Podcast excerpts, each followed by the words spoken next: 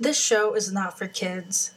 The content I will be discussing is explicit and will contain talk about sex. Please listen at your own discretion. You're listening to Oh My Effing Satan. In today's episode, I will be reading Forbidden Fruit The Temptation of Edward Cullen. It is a Twilight fanfic, and it is written by someone named Becky Mack. Um, people say that she is the girl who wrote My Immortal, um, Tara Gilesbie. Um, I will be talking about My Immortal in a different episode.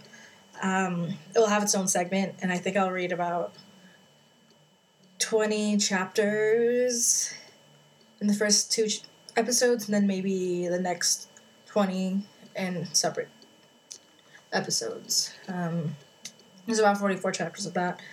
Um, there will be swears, and there will be mentions of sexual assault and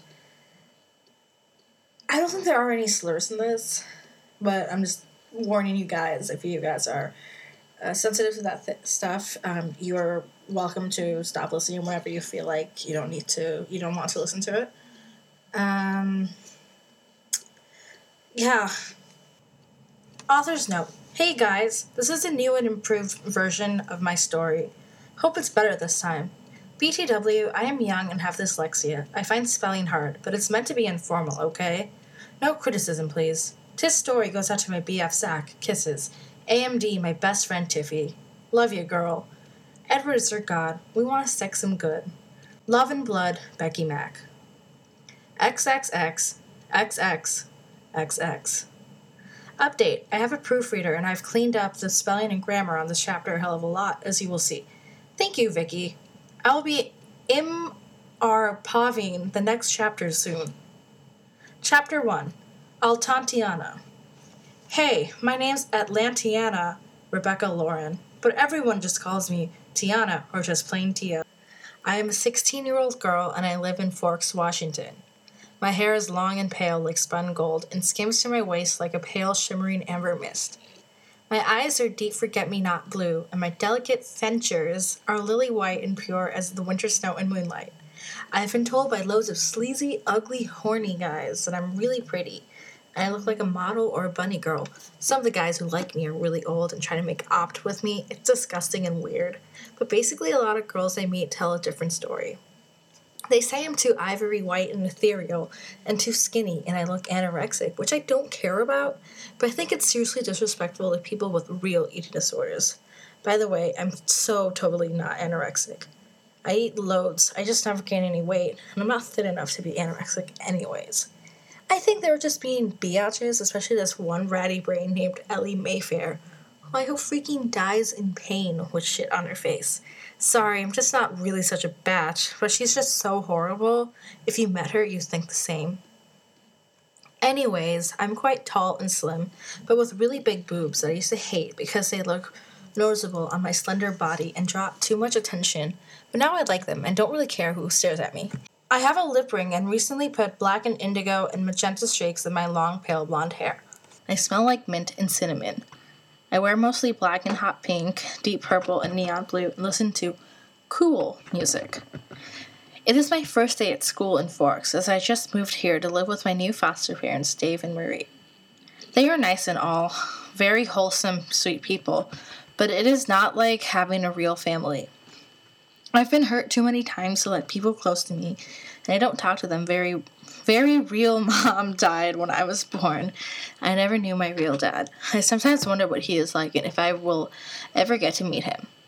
Dave gave me a ride to school, and I smiled faintly as he wished me good luck, and I got out of the car and went into the school. Loads of people freaking stared at me as I walked down the hall. I was wearing tight black leather pants with silver chains at the waist and a red fishnet like top, and you could see my red lacy bra through it. I ignored whispers and the big pink cheerleader imbeciles pointing at me. I was used to it and I paid no attention to the guys desperately wanting my number. Like hell, I'd ever look at those horny little donkeys. and told a ditzy blonde cheerleader called Jessica to SCFU! Exclamation point. My ears are pierced four times. I have a tattoo of a scorpion, like S, my breast sign, on my ankle and a gothic cross on my shoulder. And on my hand, I have a weird birthmark in the shape of a seven pointed star that I have had all my life. You're probably wondering why I'm bothering to tell you this. Well, I tell you now. When I sleep, I hear whispers in another language, and even though I understand them at the time, when I wake up, I can't remember it.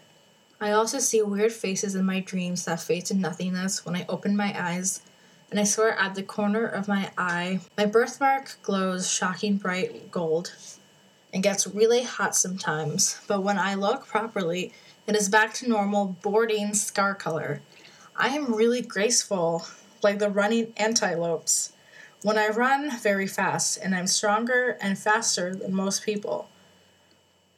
I used to just think I was really athletic, but now I'm not so sure. I think there might be something else at work, something so much more mysterious and eerie. The truth hovers so softly on the brink of my memory sometimes, but if only I could remember the weird things that clung to the edge of my mind as I slept. At lunch, I sat alone in the corner and scanned the cafeteria quietly with my eyes smoldering dark blue beneath my long black lashes and my slim thighs curled under me. It was the N I noticed an unbelievably jaw droopingly hot, hot, hot dude with tusseted blondie brown hair, golden yellow eyes like wells of hot caramel, and pale sexy features.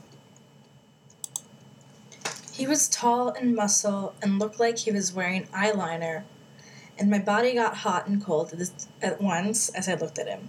I never felt this way about anyone before, and I totally never felt this weird feeling that I'd met someone before. But I had no idea where, and I knew it was impossible because I'd freaking remember someone that hot.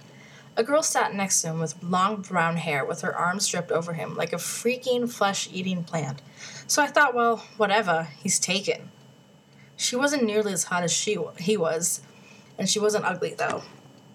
I figured I was maybe prettier than her, I never really saw myself as beautiful, but I guessed from from things others had said. Plus, this girl wasn't great looking, but anyways, I never try to pilch with another girl's BF because that's just low. So I never got up to so I got up to leave the hall thinking I'd go smoke some ball drugs in the locker room while no one was there. As I waked over to he exit, I couldn't help but notice the hot pale guy's musky eyes as they met mine. I lo- I locked away hurriedly. I locked away hurriedly. I smoked dope in the locker room for a bit, then I wandered to my next class. I bumped into someone in the corridor, and my box fell everywhere. Frick, frick, frick. WTF, I screamed loudly. Watch where you're freaking going, you asshole. I have anger problems.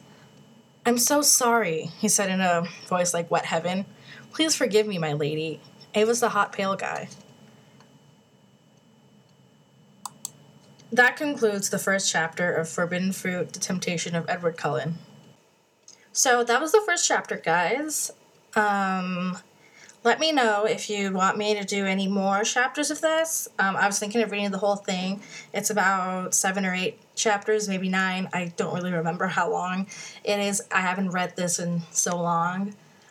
Um, there were originally a lot of places where I started laughing or I would just breathe weird because it was just so funny. Um, I cut those parts out. I'm just trying to keep it as professional as I can, uh, even though this writing is definitely not professional at all. Um, but let me know if you want me to keep those parts where I laugh or react to the stories. Um, let me know if you want it in the parts where I if you want me to keep it in the original audio or if you want me to make a separate section for bloopers, I guess. Um, please support the show. Um, I think I'll set up a Patreon, but I'm not so sure if I want to go that way. Um, I will create a social media page for this podcast. Um, thank you for listening to this, and I hope to see you guys, or, well, since this is a podcast, I don't think you can really see me. Um, I hope that you guys listen to the next episode whenever it's released. Um, I'm thinking of doing this a weekly, a weekly thing, maybe bi-weekly. It just depends on how much I can record in a week. And um, like this particular episode took me two days to record. And it took me about a couple minutes, couple minutes, being like 10 minutes to record it. Uh, I mean, edit it. And then this is what turned out. Um, thank you